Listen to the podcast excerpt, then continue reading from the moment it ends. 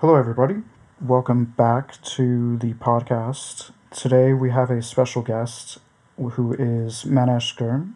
If I'm saying that wrong, I apologize.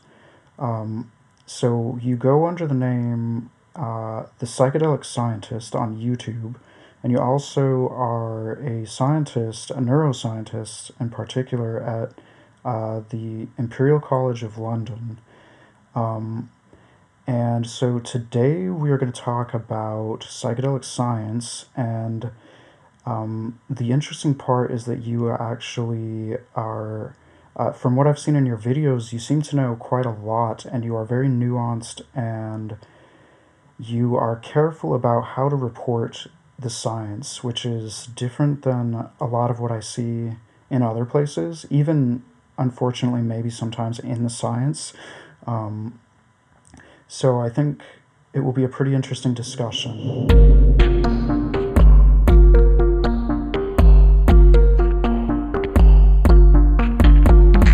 Hi, and welcome. This is Quirky Science, where we discuss crazy ideas. Welcome to the podcast. I am your host,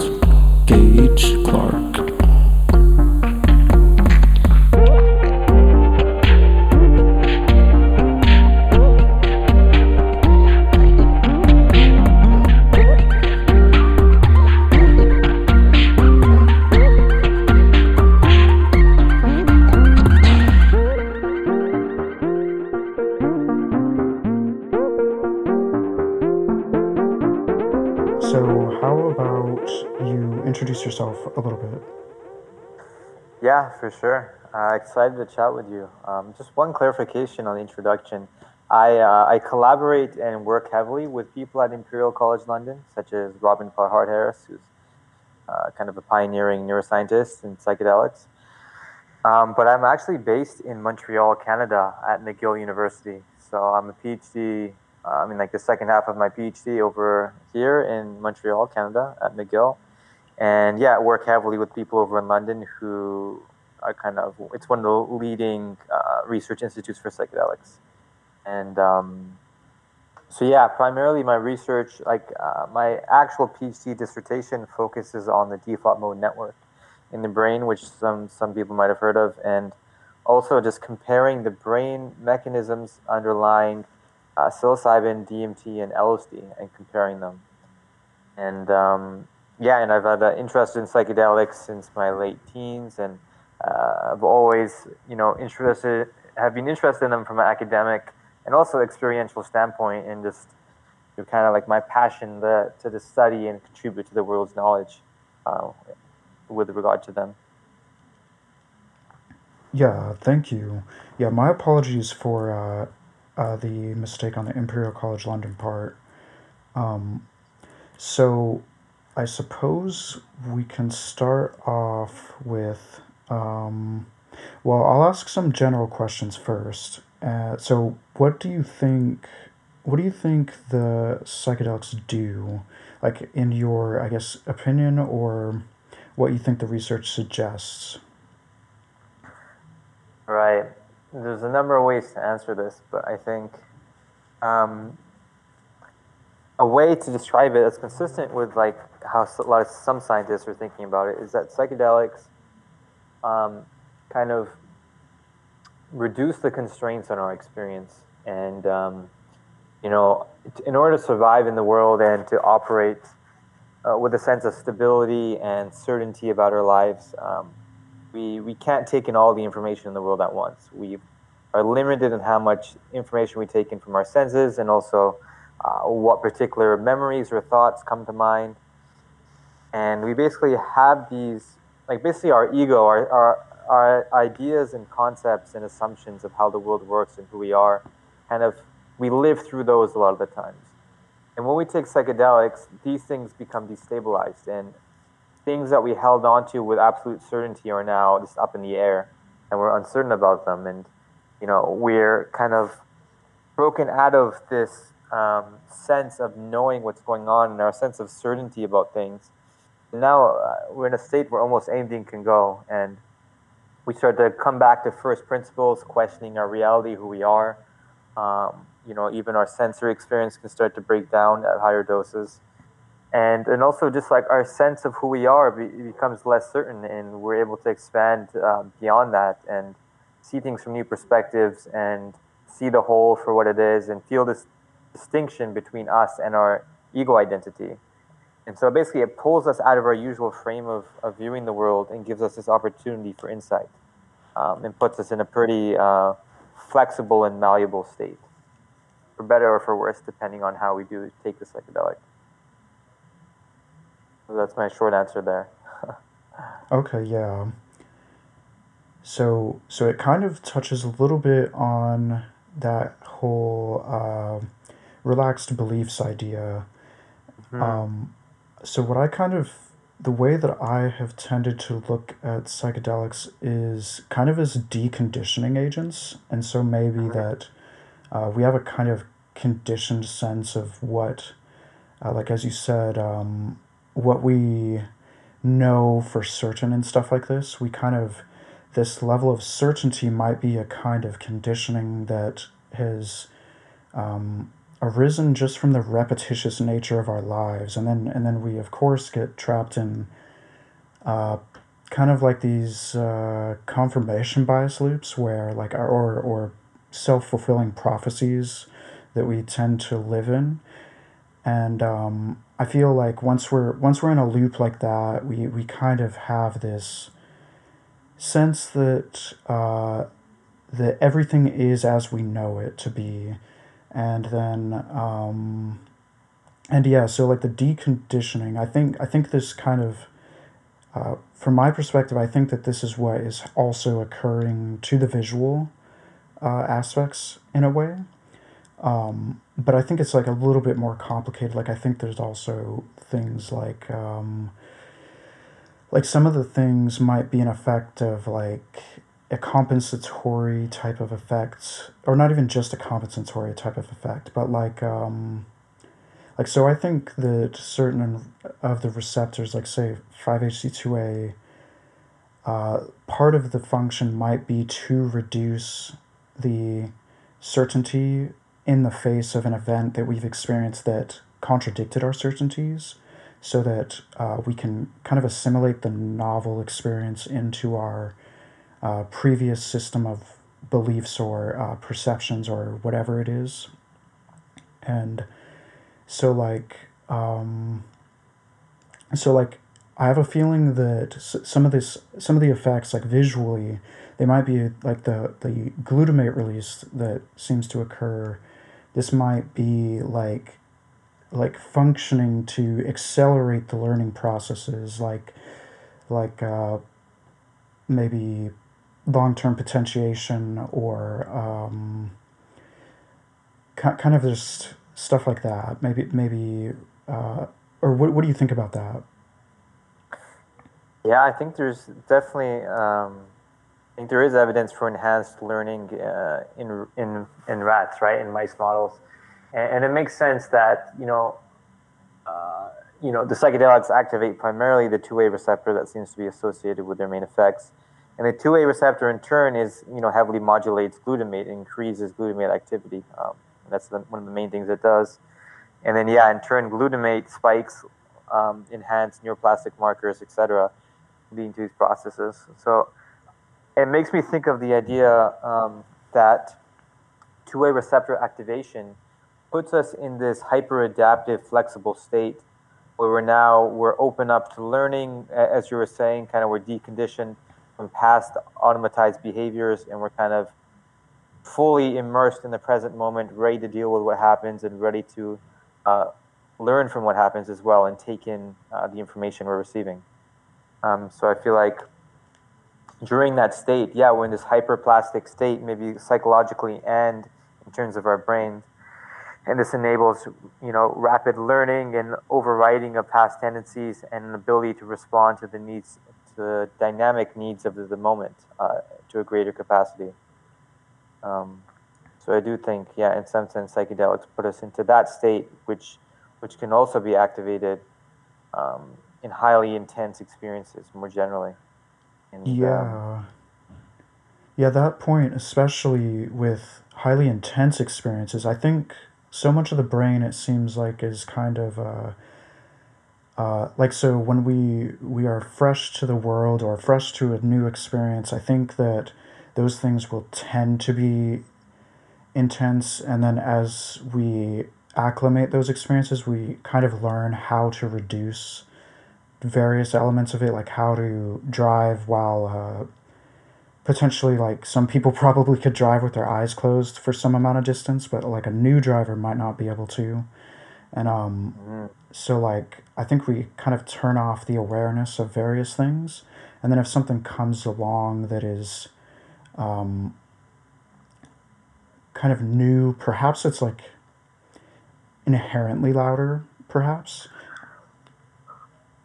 Um but it's kind of interesting like perhaps these psychedelics are kind of boosting the loudness of all the experiences in such a way that um, it's kind of uh, maybe that is part of how it's being perceived as novel or something like that like um, if uh, like well also the fact that intense experiences kind of can override perhaps like presumably less intense experiences that we've had before um, that might be what's kind of happening here with psychedelics that it's just making everything more intense? Like what do you think about the idea of the some people say that psychedelics are a general um, like a non descript uh, enhancer of experiences or whatever? Yeah amplifier yeah yeah. Yeah.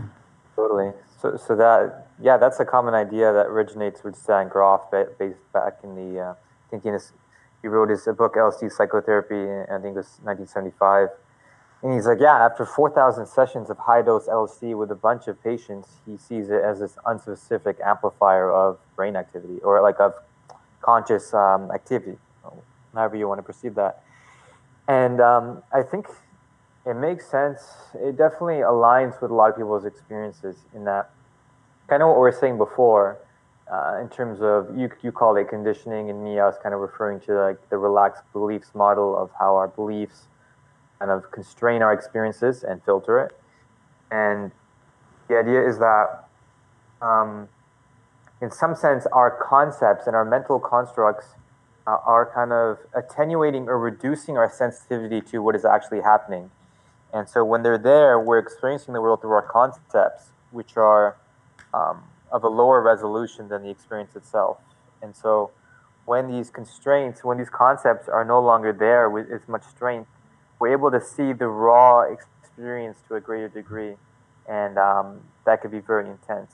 And I think over and above that, um, there's even, if you want to get more technical, there's brain research uh, showing that you know psychedelics put the brain into a state that's more um, kind of responsive to perturbations.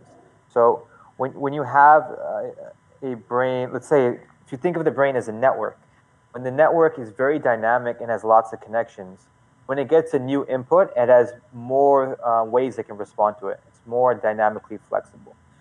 And when it's sensitive to perturbations, that, that also means that when you perceive something, when a, a input comes in or a memory comes up, the system is in a state where it's highly susceptible to being influenced by it. So therefore, that perception will take a much greater, um, take up much greater space in your consciousness. So you're in this highly sensitized state where internal and external inputs, you know, from the external world or from the mind, are just amplified and have more space to take over.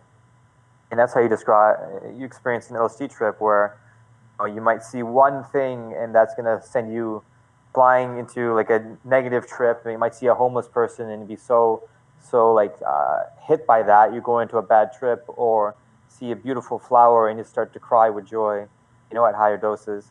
And it is this extreme sensitive sensitivity and openness to raw experience. Um, but I definitely think there's something along those lines going on as well. So uh, I'm going to go to this list that we kind of uh, developed before this podcast. Um, so the first thing that you wrote is that, um, or that I have here, I should say, uh, so well, I'll just ask it as a question. What what mechanisms might be most important for the therapeutic effects of psychedelics? Hmm.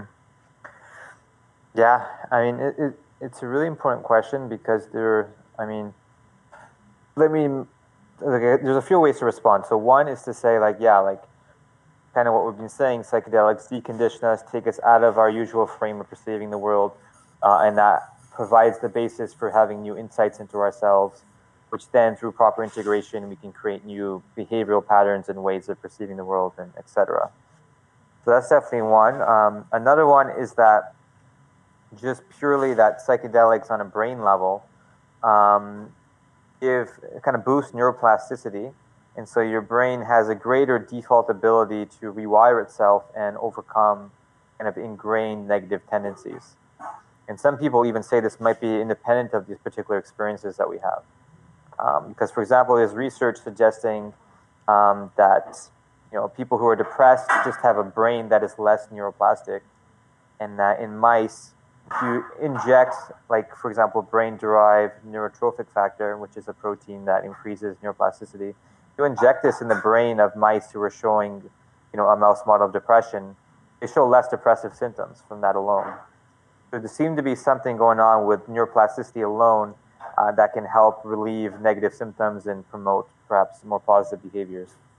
Seems to be independent of experience. Um, and then there's other ideas around this, you know, suggesting that, you know, for example, when people are really down and um, we'll use depression again, you know, when they're seeing the world through this negative way, they feel disconnected from everyone else and themselves. You know, but psychedelics, while can enhance our sense of feeling connected to the universe, to other people, and enhance the sense of meaningfulness of life.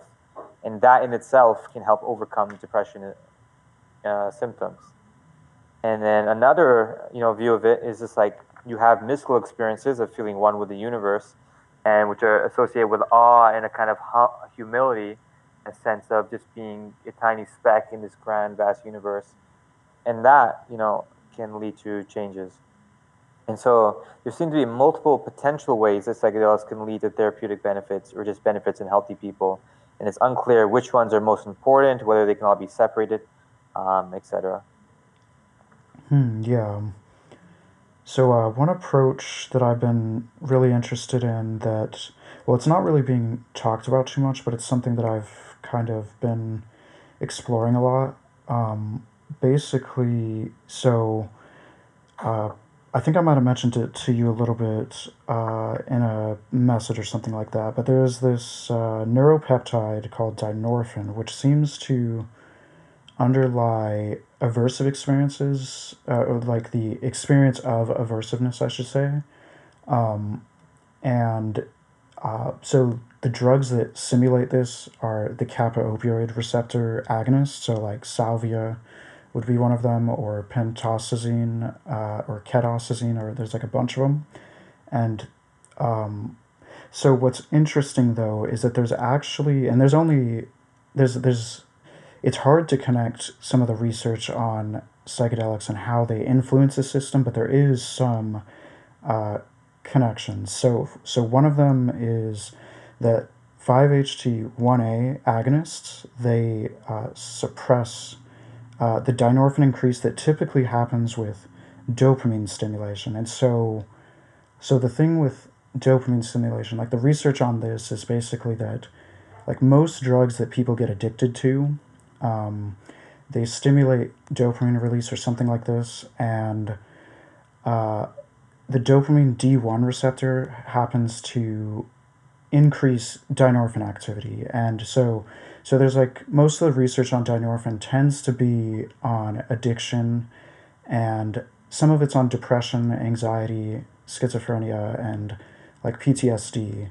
But a lot of it's on addiction where the withdrawal symptoms seem to be kind of related to dynorphin activity and also the tendency for like animals to um, go back to the drug through stress and and so like stress actually is one of the other areas of research that's that a lot of dynorphin research is on where it shows stress induces dynorphin activity and this seems to underlie the uh, dysphoric component of it. And then if if we give people drugs that uh, stimulate the kappa opioid receptors, they induce dysphoric responses. And um, so, what's interesting though, going back to psychedelics, is that so 5-HT1A receptors seem to suppress the rise of dynorphin induced by um, dopamine stimulation.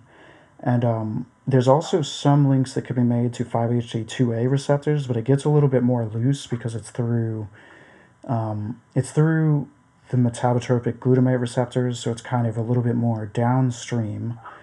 Um, but there is the fact that the effects of psychedelics uh, they seem to produce things that are opposite to what dynorphin seems to do.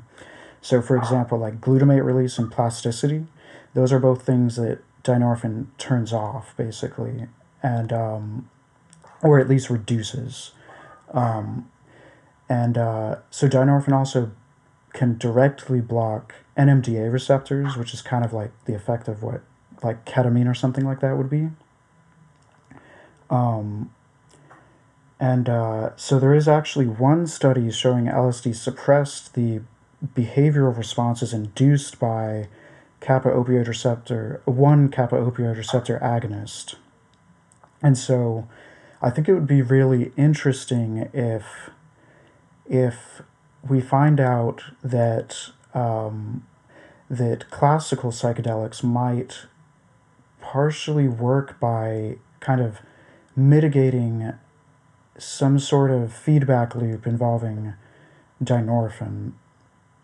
And um, so with ketamine, what's interesting is there's actually like a 2020 study that showed that uh, that stimulation of the kappa opioid receptor and the subsequent desensitization of it seems to be necessary for the antidepressant effect in animals.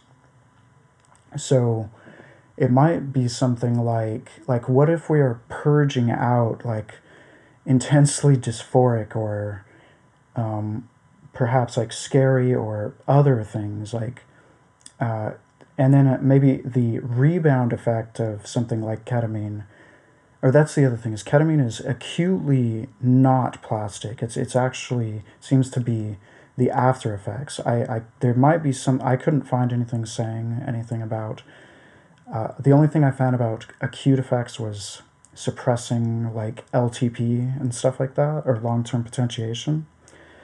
Um, so I'm getting like too technical, and maybe I should slow down here. And uh, so I'm curious, what do you think about all of that? Or and it's okay if like that's all super random, and uh, if if you don't know what to say or something, that's fine too. But I'm just curious.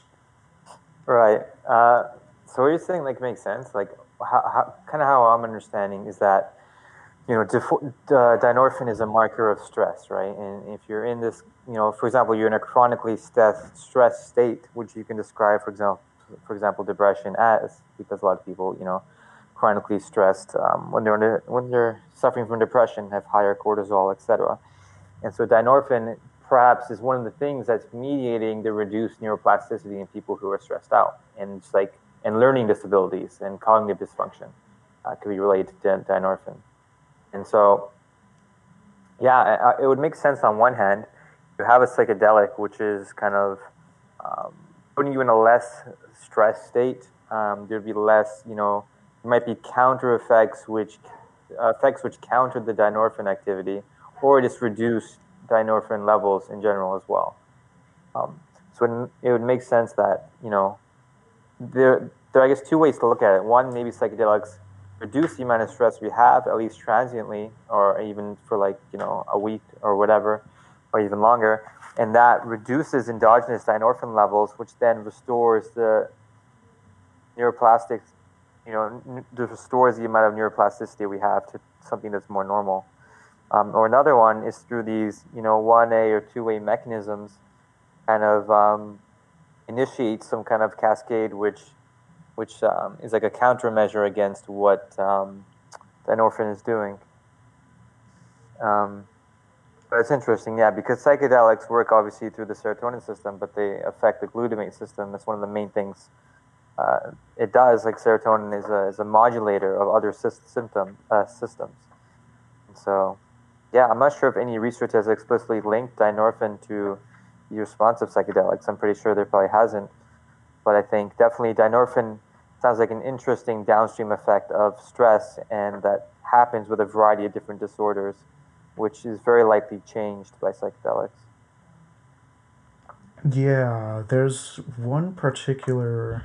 Well, I'm hoping this is what I hope there will be more research on in the future because I really do think it will be something kind of important because it would make sense. It would it would help make sense of like addiction, uh, or at least the treatment of addiction with psychedelics and um, depression, possibly, and other things. Um, so the next thing that we can get into. Um, do you think that there is an optimal form of psychotherapy for psychedelically assisted therapy? Yeah, totally. I mean, I think no. Uh, I mean, hmm. Potentially not, because um, what seems to be the case is well, first of all, if you look at the clinical trials today, uh, a lot of them use different protocols. You know, whether it's like a CBT based thing or um, a ACT, which is acceptance and commitment therapy, or just like quote unquote psychological support with no particular paradigm. Um, or if you look at Stan Grof's work, the pioneering psychiatrist I mentioned earlier, he would use a more, I guess, Jungian psychoanalytic approach. And you know, there's a whole variety of approaches you could take, and um, it's unclear whether one is better than the other. I think what's most, what seems to be most important, and which is the case actually with psychotherapy in general, is what's important is that you know the client and the therapist have a good, uh, strong rapport, and there's a great level of trust there and that the therapist provides a framework that the patient understands and is able to make sense of their um, current situation and which has embedded within it a plan for them to get better. So it doesn't really, it seems to be the case that it doesn't matter as much what that system is, but as long as it's um, believed by the patient and, um, and they, they understand it and they understand the possibility of getting better. And uh, there's like a running joke in some sense of like, you know, um, somebody does psychotherapy with the Jungian analyst, they see archetypes and mythological themes. Uh, they do it with the Freudian analyst and they, you know, uh, see things, see their Oedipus complex or whatever, or they do it, you know, with a different type of therapist and just like see their modality emerging in their experience. And so, yeah, it's really unclear which is better than the other. Um, I think what I would think it, it just requires over and above everything good rapport and trust with the practitioner and some system or model that appeals to that patient and seems to be a reasonable way of describing things. Yeah, I like that answer. I didn't actually expect you to say that at first, but um, so this kind of ties into one of the things that I've been recently um, kind of viewing, I suppose, kind of the way that I am viewing psychedelics lately is possibly as um, kind of a placebo enhancing drug. So, what I mean by that, like specifically, like the way that you brought up trust is kind of interesting because, so, so I think that something like whether or not it someone is say suggestible, I think I think two core uh, factors to that would be um, trust would be one of them, like trusting that the person giving suggestions is uh, worthy of believing or listening to. And then also, per- potentially, this idea of relaxed beliefs can fit in because uh, uh, your preconceptions about what you expect to happen uh, is that's kind of what is guiding what response you have. So if you ex- if you expect it to work, then the placebo we would call that the placebo effect, and um, perhaps if you expect it not to work, um, something might actually happen there as well, like a kind of uh, blocking effect or something. But um, but it's kind of interesting because that does tie into what you said about how people's trips are kind of influenced by the suggestions of the uh, the kind of whatever protocol is being used on them and kind of what beliefs are being pushed into the subjects of those trials. Um, so, what do you think of this yeah, idea? No, I, I, yeah, I totally agree. I, I also view psychedelics as kind of placebo enhancers because obviously, you know, set and setting are critical for the psychedelic experience and uh, your expectations and your beliefs around it, all the things that comprise the placebo effect are kind of very controlled, especially in the scientific studies. You know, the researchers will tell them, you know, you might have a mystical experience, you might experience X, Y, and Z. This has potential to help you with your disorder, obviously, because that's what they're doing the study. And just the way it's framed sets them up um, to be positively biased to have a good effect. And um, and it's also, you know, uh, interesting studies showing. There's one study with ayahuasca where um, the placebo, they had a placebo group and people who actually got the ayahuasca. And some of the people who got the placebo, because of their expectations alone, they felt like they were tripping, they purged, they threw up, they felt the whole deal like ayahuasca experience, more or less. And they got a placebo, they didn't even get the ayahuasca. So that shows mm. even how powerful the expectations can be, especially when you're in a context. In terms of ayahuasca, you're with a shaman, you're sitting you know, in a circle, maybe under a maloka, and it's very shamanic and you know, Amazoni vibes, etc. And um, people have like almost a psychedelic experience just from that. And there were a couple studies showing people thinking they're tripping when they took a placebo. And so, yeah, I, I, it's so interesting to try to tease apart the psychedelic effect from the placebo effect. And I'm not even sure if it's possible because, you know, it, it really is intertwined with our expectations. And this is something that makes psychedelics so unique and different from other you know, pharmacological interventions, other other drugs. And it also raises so many questions on how do you test uh, psychedelics and their effectiveness? Because usually you test a drug by comparing it with placebo, and it's like, how good is a drug independent of all expectations and beliefs and everything else? Um, we know with psychedelics you need that kind of stuff to get the positive benefit, and so it gets you into really messy territory on how to evaluate it. Um, this, especially the case with microdosing. There's a lot of studies, you know, ha- like really showing, um, providing at least some evidence for it, microdosing not being better than placebo. And um, I'm not sure if it's all placebo effect, like that remains, we can't make definitive conclusions, but um, it's an open question whether it might be at least primarily just placebo. Um, but then what does that mean? And and all the rest. But uh, there's definitely a lot to be teased apart in the years to come around this kind of topic. Yeah. What do you think? So, this is maybe a little of a. Uh, well, I've been thinking, like, what kind of possibilities might there be if this is the case that we can, like, like what if telling people like this this gets into weird ethical territory which is kind of why i'm bringing it up uh, but what if we could tell people that bad trips are simply impossible or something like that, and uh, and perhaps that actually makes it like the effects guaranteed to be more likely to be positive or something like that. Um, but it gets like really tricky because if the person had any distrust, then perhaps it would actually backfire and the person would be more likely to actually freak out because the the the scientist or researcher seems to be lying or something like that.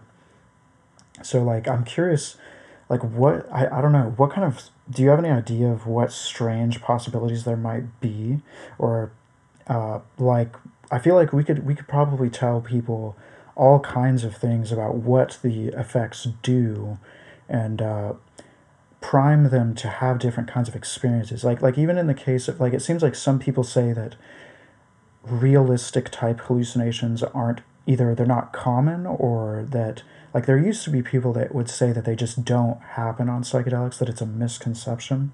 But it does seem like people I, I at least i've seen people report things like that and it, and it seems that people report kind of drastically different types of experiences. Like some have sci-fi type of trips almost or like kind of like it's like they've taken um, NZT from Limitless or something like that, and then other people are experiencing things that are like just kind of traditional and religious and something like that.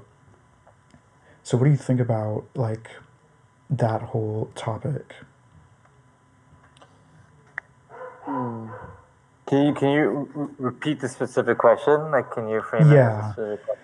So I'm curious. Do you, well, I guess perhaps two questions. Do you think do you think we can program people's trips for one, and for two?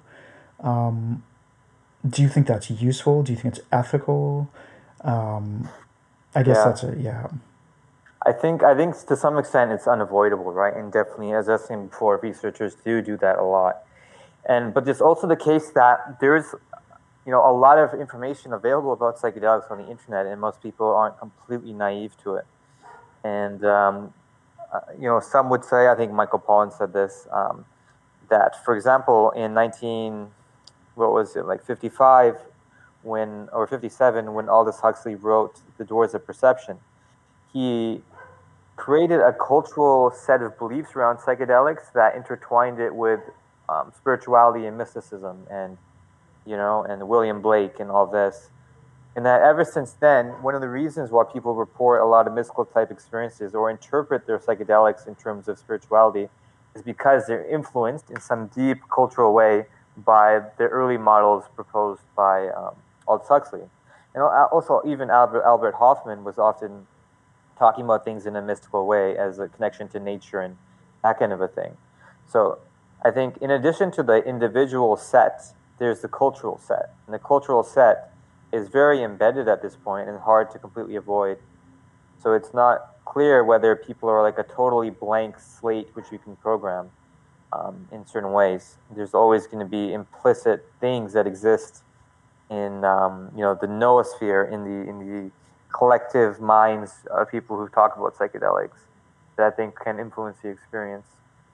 Um, so I guess the short answer is yes. I think in terms of trying to push it in a particular direction, that's advisable, and that's what people do. And and um, what's interesting, I guess, is the limitations of that. I don't think it can be fully, fully harnessed um, just because people know too much, too much information accessible. But it would be interesting to see how the experience can be changed uh, through that. What if we were to banish knowledge about psychedelics completely from the culture, and then only the elites had the power to uh, create the narrative, I suppose. that would be a kind of interesting, uh, maybe utopia or dystopian kind of idea. Yeah, that would be a good novel. Like, you know, it's, it's like a society where they have access to this powerful psychedelic compound that lets you to create your own reality but um, the way the context is given is always, or you take it, um, I don't know, to be a more productive worker, and people just assume that's all it does until one person finds out they thought about something else and they had a different experience or something like that. Oh man, that's, that's interesting. That'd be a cool story. Yeah. So, um, what do you think? How about we move a little bit into creativity? Like, how would you so I'm about to obviously ask how, how you think psychedelics affect creativity, but first I want to know what do you think creativity means in the first place? Right. To give a very scientific definition, how they define it is any um, idea, product, or thing that you know you come up with that is on the one side innovative. It's something that innovates on past things, and two, it's something that's useful. So innovative slash novel, new, and then useful, and as in it, it could be used towards a particular aim. Um, that's one way of looking at it. You know, another one is just that it's um, in the, in the case of let's say artistic creation, it's it's it's the creation uh, or like hmm, yeah, the creation or synthesis of things in a in a in a what could be considered a novel or a new way that didn't exist previously. Um, but you get into very messy territory, I think. But definitely, a core aspect is an innovation that goes over and above the you know elements that went into it or the previous things it was based on, like a new creation of some sort. Do you think psychedelics boost creativity? And if the, if you do think that, uh, why do you think that? Or what do you think it's doing? I guess. Yeah, I think they, they could, but perhaps not in the way that a lot of people think they could. Um, and kind of the research supports that too. Um, I think, you know, as we kind of mentioned, by uh, freeing us from the constraints of our of being reasonable, of, of you know being realistic and uh, rational, and you know putting limits on what we're allowing us to think or entertain because you know we, we like to be reasonable. By letting those go and also increasing increasing our ability to associate various concepts you know it really just puts us in a state where we can create a lot of novel ideas and um, you know have ideas we usually would never even go to because we think it's too crazy or far-fetched and so we basically explore a larger space of, of various new ideas.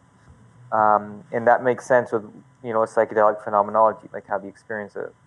At the same time just because we have a higher volume of ideas which are far-fetched and out of the ordinary doesn't mean they're actually useful or or you know valuable. You can just have a, a huge variety of bizarre, crazy ideas which make no sense and which you can't do anything with, which, which definitely happens through psychedelic experiences. So I think what's interesting is to think about, you know, uh, what proportion of them are actually useful, and if there's way to ways to constrain the creativity in a directed way um, to increase the likelihood of getting value, uh, valuable outputs. Um, yeah, at the same time, there are studies showing that in constrained creativity tasks, like for example, um, you know, they'll give you three objects and be like, oh, think of all the the interesting ways you can use these objects or something like that. And um, the, the research doesn't, it's kind of, uh, doesn't say, it kind of leaning towards no, let's say, that psychedelics can increase that. So it seems that when you're given a specific task to be creative in a specific domain, it's unclear whether psychedelics help you with that. Um, perhaps because psychedelics are too unconstrained and crazy, and you can't harness it in a focused way towards a, a, a defined task. Um, but then that's not saying they don't boost creativity at all, because there could be other unconstrained contexts where you just have random ideas and insights that come to you that might be useful. Um, but to date, the research is really unclear on that, and there's no definitive proof from the scientific side uh, on how or whether psychedelics can increase creativity in the way that people assume they can. Yeah, that makes sense. I agree with uh, much of what you said. That was interesting, the part about um, the unconstrained creativity, because that does make sense that some of these tasks might um, they're they're pretty much looking for you to find a very specific answer or something like that. Um, whereas someone something that emerges as a creative solution, it might be something that just kind of uh, is not specific and guided necessarily. It might be something uh, almost arbitrary, perhaps, but maybe not necessarily arbitrary. It's kind of hard to say. Um, so, yeah, the idea that, like, kind of tying it to the relaxed beliefs idea, yeah, I think that makes sense. And um, I think there's a kind of interesting element here where I've I feel that society kind of trains us. Well, well, there's like a there's a couple different things here. There is the fact that in in our lives we are kind of trained to see everything as uh, fixed, and also things become mundane, so we stop looking at novel ways of changing our environment around us a lot of the times because. Uh, uh, we're just simply not, we don't care about a lot of the things. Like if we find a use for a tool, uh, we're not usually sitting there trying to think of how else could we use this tool. Um, and we kind of just sit comfortably in a fixed way of seeing things. But I think there's another layer where people, um, I think culture kind of trains us to not have certain ways of thinking. Like um, we are kind of uh, like so. For example, we we will often shame people for having wrong ideas. Uh, especially like younger people might do something like that. Um, And there's, of course, things like, let's say, like flat earthers who are completely just ostracized for uh, coming to the wrong idea, but there's also less severe things that um, I think I think we generally tend to kind of well it depends on the culture and it depends on a lot of different things but but there is this tendency to kind of uh, reward people for seeming smart or uh, not crazy not weird and different things like that. It really depends though like obviously some artists are praised or even a mix of being praised and shamed at the same time for being weird but it can maybe some of this can come down to um, like like so the way I view like when people come up with these strange ideas uh, that people have on psychedelics, I think part of it might actually be that uh, that like it might depend on how maybe educated a person is, and maybe even there's no amount of education that can prevent certain absurdities because um, it's like we just don't maybe have enough well I don't know if I would say that, but but even among highly educated people, I, I wouldn't expect that people stop having absurd ideas even. But I think if you think about what people actually know, I don't think there's that much of it. I think so much of what we seem to know is just purely a uh, like for for for a lot of people, it's basically you must follow the experts and if you know why you should follow the experts, it's because you're probably close to being an expert, I would say. Uh, because that that's what it means to be an expert is to know how that thing works in theory. Um, so I think a lot of society is actually more about uh, following what the experts say in a kind of religious way. And what might happen under psychedelics is that people stop doing that temporarily and then they suddenly think of they're essentially like acting as if they were an expert on let's say spiritual thinking or uh, perhaps physics or mathematics or whatever they might do. And uh, they kind of have a disinhibition that allows them to think uh, more freely rather than kind of just agreeing with experts or something like that. So like the idea i have there is that the less educated a person is, perhaps there's even more freedom that that person will have potentially because, um, like, if they're just going based on what, like, just rationalizing based on what they've already rationalized about the world, presumably there's less of it if you've had uh, less time or less exposure to rationalized perspectives, I guess. Um, so this is like going on a bit here, but but so I think like some amount of like weird ideas might tie into this kind of creativity and all of that stuff. Um, and uh, I don't know. Do you have thoughts on this?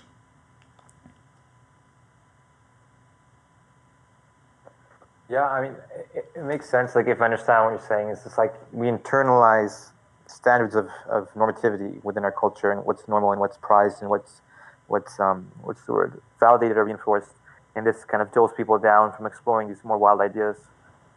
And um, yeah, I guess through psychedelics we gain we gain um, we connect with a place that's just inherently so bizarre and so radical and weird that we have all sorts of ideas that you know wouldn't emerge given the constraints of culture.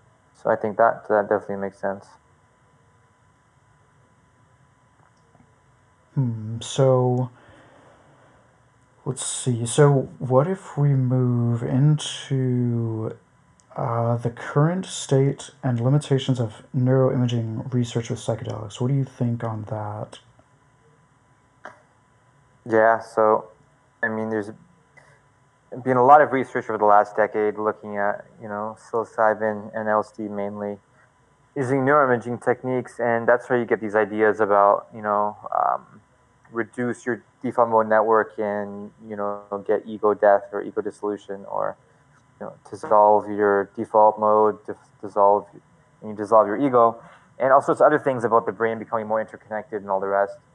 But i think you know a lot of the stuff coming from that realm is a bit overstated because to date like the studies that have been conducted have been only on a limited number of people. So the sample sizes are pretty small. And not only that, there's still a host, a number of other just technical, um, I don't want to say issues, I guess kind of issues or difficulties around doing psychedelic research with brain imaging that there's no consensus for and haven't been totally resolved related to people moving in the scanner and also, you know, very technical stuff like, um, for example, a lot of times we compare, let's say, LSD to placebo. Uh, both when people get a placebo, they go in the scanner. People get LSD, they go in the scanner on separate days, obviously, and you compare them. But um, it's the case that, for example, um, when, when you're in the placebo condition, as soon as you learn that you're in the placebo condition, you didn't get the drug, you're going to be a bit disappointed, and um, often people will get a bit tired while they're being brain scanned. Whereas in the other condition, when they get LSD, they're like, "Yes, I got it," and they'll feel it, and they'll be awake and alert. And um, so, so when you compare the two in terms of the brains, uh, their brain activity, you not only get the comparison of the drug effect of the placebo versus um, LSD, but you also you're getting differences based on just arousal and how attentive they are, and um, also whatever's related to being disappointed in the other group. And so there's so many things that kind of confound doing comparisons at the level of the brain. And um, not only that, like a lot of the brain studies with psychedelics um, has been doing so-called resting state, um, uh, say analyses. What these mean is like, you know, with LSD again as an example, um, the one done in London in 2016, which got a lot of media attention, they use intravenous LSD, so they're getting injected with this stuff while they're in the brain scanner, and um, they did a scan for I think total of let's say 15 minutes, uh, two sessions of seven minutes each, something like this. And the thing is, most analyses, you average over seven minutes, get the average brain activity, and that's how you get the images you see in the media. But the thing is, obviously, in seven minutes of tripping, you're going through a whole set of different mental states. You're having a variety of different experiences. And these, of course, vary widely across people as well. How can you take 15 people with seven averaging across seven minutes of tripping each, put that all together and say you really learned anything in detail, right? It's very like Stone Age stuff of terms of how we're understanding it, and we need much more nuanced ways of measuring the brain that's more sensitive time-wise, temporally sensitive, and also that includes more deep and standardized descriptors, subjective descriptors of the experience, which we can link to the brain. And so there are efforts to build these things, but so far you know, they're not, uh, they haven't been conducted necessarily. We're still very much in the early infant stages of brain imaging research. Um, yet at the same time, in standard media treatments, people talk as if we have it all figured out and we know what's going on. Um, so I think we're much like less far than uh, most people think we are in terms of brain imaging research uh, with psychedelics. I sometimes call it uh, neuroimaging research, neophrenology, because I feel like that is kind of what's happening. I think, well, the, the good thing though is I think a lot of researchers are pretty aware of, well, I, I don't actually know, to be honest, but it seems like I've heard people talk about the limitations a bit in my like university courses and stuff like that. So at least it seems like hopefully too many people aren't having like crazy amounts of faith in like what we have going. Like I, I've heard that fMRI research can't really be generalized, and like you you can't uh, like you can't compare studies with each other and stuff like that because the settings are all different and um, and then there's that one study that just came out a while ago about putting a dead fish in a in a scanner and it showed up with like having brain activity. Um, so yeah, yeah, it's kind of a it's a weird area of research, and uh, I don't really know what to do about that, of course, because fMRIs are way too expensive, and um, so there probably needs to be something just entirely different, like a new kind of technology that is not fMRI, probably, or something like that. Um, yeah, for me, it's also it's also um, comparing across modalities. So people can uh, collect other types of data like EEG, which measures electric, electrical activity, or MEGs, which measure measure magnetic field. And there's a lot of research kind of you know, to give fMRI its credit, there is a lot of research validating what fMRI shows in terms of other modalities. Um, so there is cross modality, uh, modality kind of uh, reliability and generalizability uh, there, and um, you know the field is becoming a bit more standardized in certain respects. So I think you can compare across studies a lot of the time. Hmm. Um, but definitely, there are a number of uh, decision points in analysis pipelines, for example, which um, have not been resolved. And it just comes down, I think, you know, the psychedelic field needs to get clear on what analysis types are ideal for psychedelic data and what kind of, like, you know, how, how we acquire the data and how to standardize that. And um, there's definitely big disagreements out there. And um, one of the things I want to do since I am a primarily neuroimaging researcher, is help create that standardization. And that's something I talked to, you know, with Robin, uh, Robin Carhart-Harris about, um, is how to do that. And I actually have a couple of papers I'm working on, which are towards this end, uh, which hopefully will be submitted submitted in the next six months, which um, are aimed at resolving these incons- inconsistencies and disagreements disagreements in the neuroimaging field for psychedelics. Uh, so I think there is potential there and there's value there.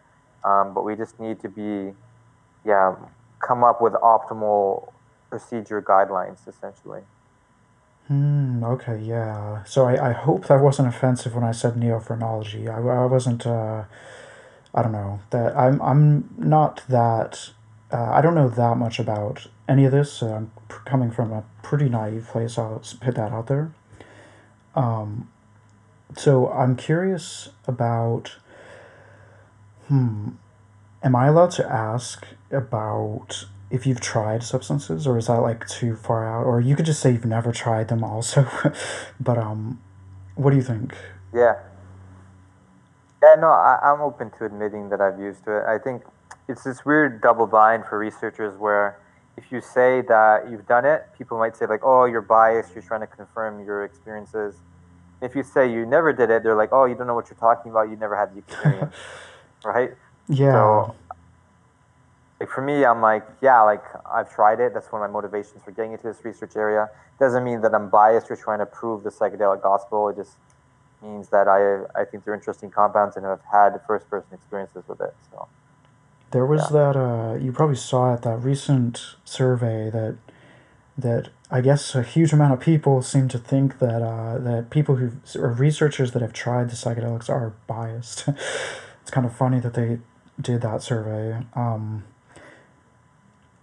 so yeah, I, th- I, think it. I think it was that like people who hadn't tried them before or something. Was okay. some. It, was a very specific, uh, nuanced result. Yeah. I'm not sure if it was exactly that, uh, but yeah, yeah. But it is interesting. It's just it comes down to just like a general unawareness of psychedelics, you know. Yeah. Um, and possibly an unawareness of just how biases work maybe i don't know but um mm-hmm. yeah so i wonder what have you tried salvia uh not like years ago yes i have the answer is yes i've tried it i think twice but it's been um a while back like maybe oh like 10 years ago mm. what do you think of it what happened I found it to be a very uncomfortable and jarring experience that I didn't want to do again. oh, I bet. Um, yeah, I it, oh no, sorry. Could you continue? Yeah, so I, I mean, it was it was just like very somatically discomfortable, and I felt like um, it just pulled me out of this reality, and I was like, oh, I'm never coming back. That's it. I've done it. It's yeah. kind of how I felt, and. Um, and coming back, it was I was just in a weird, irritable mood for like two hours that I couldn't shake. It just like messed me up for a bit and didn't yeah didn't provide anything of value uh, at that time. But I understand that people have very positive experiences and get benefit from it, but that's just not not what I got. Yeah. Hmm. So I'm curious. Um, well, uh, yeah, in my own experience, I've I haven't gone that far with them with Salvia, um, but it was definitely weird and uncomfortable. But it was kind of mixed. Like during the experience, it wasn't necessarily bad, but I did notice like afterward, I felt weird for a long time. Like, um, I don't know, like it felt like it disconnected part of me from myself in a way, and I didn't really like that too much. Um, so, have you tried dissociatives before? Um, only like ketamine. Hmm, what do you? What's your experience with that like? Um, ketamine is interesting. Like it, uh, it's hard to describe the effects except for saying it's, it's dissociative. It puts you in an interesting mental state uh, of. Yeah, I, I don't have that much experience with ketamine. It's very hard to verbalize it. I feel like I could verbalize psilocybin or LSD or DMT or, or ayahuasca more than ketamine. Ketamine is just an interesting um, drug. I haven't I haven't done too many dissociatives before. So. Hmm. So how about what is well? What's your favorite uh, serotonergic psychedelic? I want to say yeah, yeah, psilocybin for sure. Yeah, me So too. far. I love it. Um, what is your experience with it? Um, I mean, for me, uh, it was the first psychedelic I did. Maybe. hmm, Uh, how old am I? Yeah, maybe ten years ago, nine years ago. Um, you know, I've done it many times, dozens of times over the years. And um, for me, the place it takes me these days is just um, a place of calm, centered equanimity. Um, obviously, you know, there's a trajectory I follow. The first hour or two are a bit more crazy, but when it levels off a bit, um, I feel very present, aware, a lot of vitality. Uh, I feel like talking to people. I, I feel very alert, um, and kind of almost in this optimized Buddha state for a few hours Yeah. and um, that's kind of the place I get to uh, a lot of the time. Um, and I have this interesting thing: I could take larger amounts and uh, still retain my ego capacity and my ability to function. And so, um, yeah, I use it as a tool for reflection, for refreshing myself, for bringing myself out of my ego structure, out of my mental life and models back into reality and presence. And um, it's often a refresher for that kind of a thing. Hmm. So I wonder. So I like to ask people a little bit about um, comparing. Um, well, I'm curious. What do you think of THC? Like, have you tripped out on it and stuff? Um, I think the closest I've come is through edibles. I think that's a common experience for people. Um, just having, eating way too much of an edible, which is very potent THC content, and just like having a six hour period where um, some even hallucinations, like, um, like having visual imagery come up, closed eyes, not necessarily eyes open. Um, feeling dissociated from reality, kind of derealization type things, anxiety. Um, also, just when I was younger, smoking way too much weed and feeling like a, you know, I'm in a cartoon or something.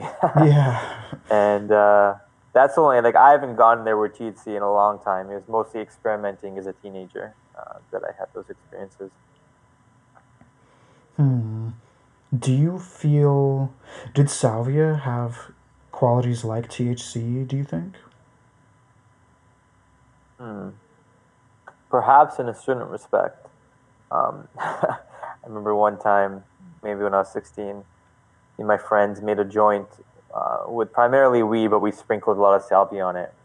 That was a fucking Hmm. tripping experience. I, I felt like I was in a cartoon for like two hours. Uh, and um, yeah, I don't know. There, you get in some very interesting spaces with those. Uh, I, I do think there are, are similarities between really high, intense THC tripping um, and salvia. I think there are some similarities there. Definitely more similarities between them than with like the tryptamine dimension, for example. Ah, yes. This is actually what I was trying to kind of uh, uh, get out of you without directly like trying to bias you. Um, but yeah, so like I kind of feel that as well. That um, like I don't really feel THC is similar to psychedelics all that much. I feel like Mm-hmm. psychedelics. I tend to. I actually like freak out really intensely on THC, easily too, Mm. like on lowish doses. Um, and like I get psychotic. I've had like delusions, like the Truman Show type delusion. I've had hallucinations of people, and uh, wow. Like but it's very short. Usually like and i don't fully always believe in those type of things um, but i de- it definitely happens um, hmm and with something like psilocybin though i've never even seen like a realistic type hallucination and i, I assume maybe high doses could elicit a thing something like that but i've tended to notice that they aren't that similar in my experience like i i can i can be around people really easily on psilocybin or even be in public but even though like i necess- i wouldn't necessarily want that but I, it doesn't elicit the same freak out that like THC has made me feel afraid even around people that I trust even for some reason.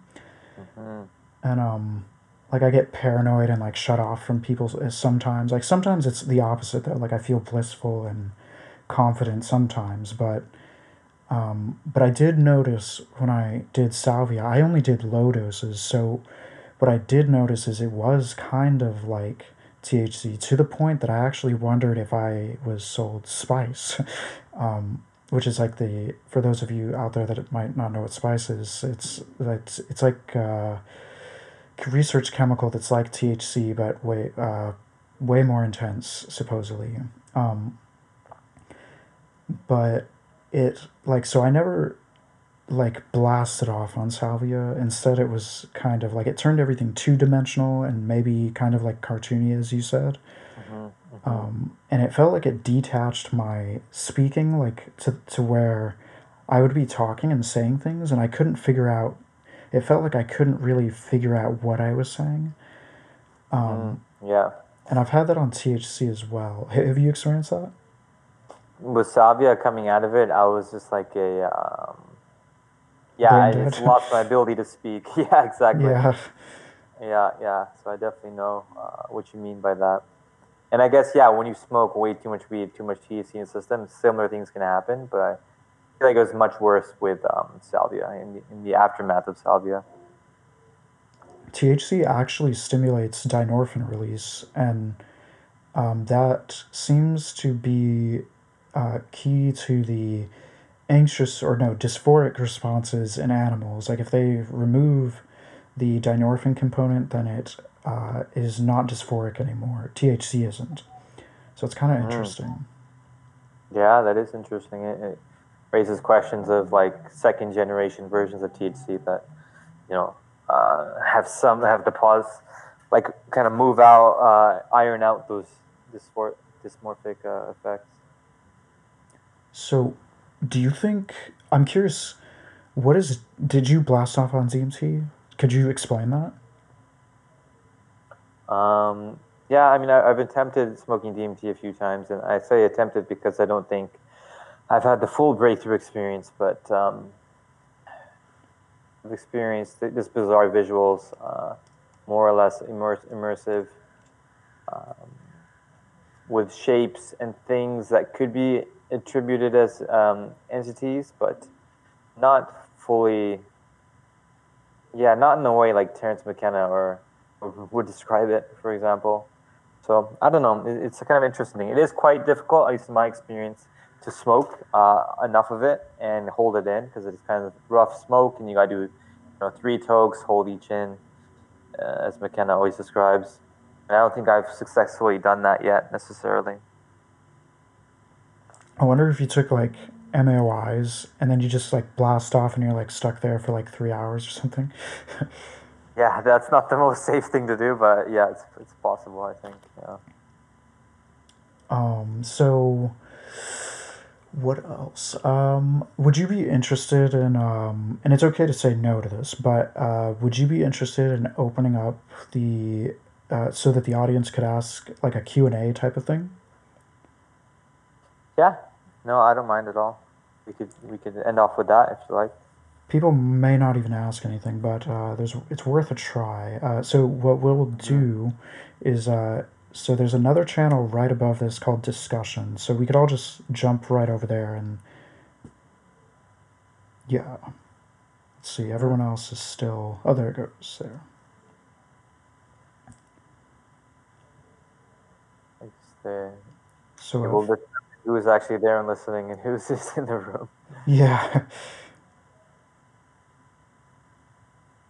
So uh, uh, Lovetron, do you wish to ask anything? Can you hear me? Yes. Yep. um, sorry, no, I don't have any questions. Ah, yes. I just I just came in to listen. okay. Cool, cool. Um, I did want to say that uh, I have a comment though. I, the uh, I also have had eyes closed hallucinations on uh, heavy dose of ingested THC. hmm Yeah, it seems to be like definitely more common when you when you're ingesting it, like through edibles or some other uh, oral way of taking it, which is interesting. I'm not sure why. Have you um have you had realistic type hallucinations on psychedelics like the serotonin type? Um, only with LSD, and I took way too much of it.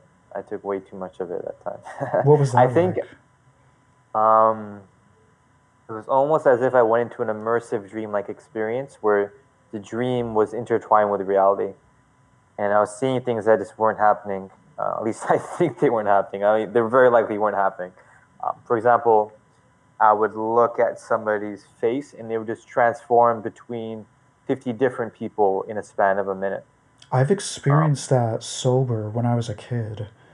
Um, Uh, I stayed up for two days and then I was at a sleepover and the guy there was this guy one of my friends was sitting at the computer desk and his face was just transforming into like all these different friends I knew like even even just like Mm. like totally changing um, and and I asked them who who are you it was really weird yeah.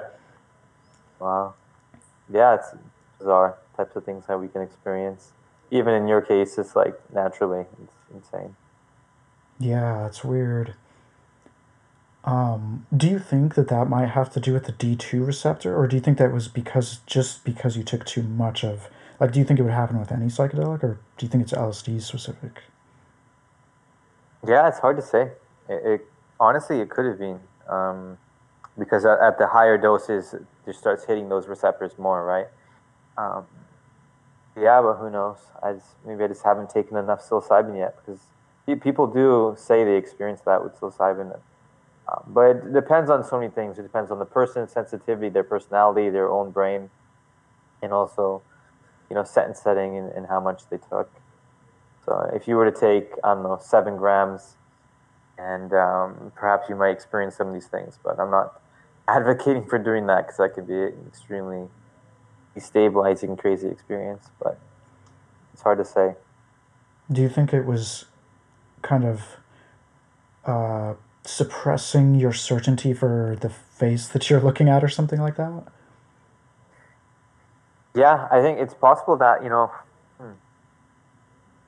It was just yeah, it was just like scrolling through different uh, types of face that I have in my in my store of concepts, right? It's like if you if you think of, hmm, it's almost like say you think you have a, a category for um, you know people that are blonde, and um, and so in your brain the person the, the category is blonde person. Within that category, there is male blondes, female blondes.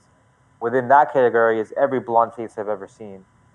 And so I feel like in these experiences, I felt like I was just scrolling through all the different types of blonde. Blonde is just an example, but of that type of person, I was just moving through those concepts, and it wasn't stabilizing onto one. I feel like that's kind of what was going on. Hmm. Yeah. There was some research, I think, where they stimulated someone's like face area or fusiform face area or something like that, and or I think it was with TMS, and Yeah, makes sense. their face they experience like faces changing, but probably maybe not in the exact same way as this, but but it's kind of interesting. Um, so, um, I'm sure that you're probably restless by now. So, I could um I could wrap this up if uh, uh do you have any other things you'd like to bring up? Um, no, I think we covered some good ground. Talked about lots of things, so I'm I'm content. Yeah, thank you for uh, coming up and doing this podcast with me. For sure, my, my pleasure. Thanks for inviting me. It's always nice to chat about these things. Yeah, I really appreciate what you are doing, like uh, your research and your uh, YouTube stuff. I think it is good, and I think you're gonna get bigger. I don't know. I, I have a feeling that I think it's gonna work. Yeah, thank, you. That's fun. Yeah, thanks for listening. Love Drone. No problem. Bye. Bye. so, yep, I will see you later. Cool. Sounds good, man. Take care.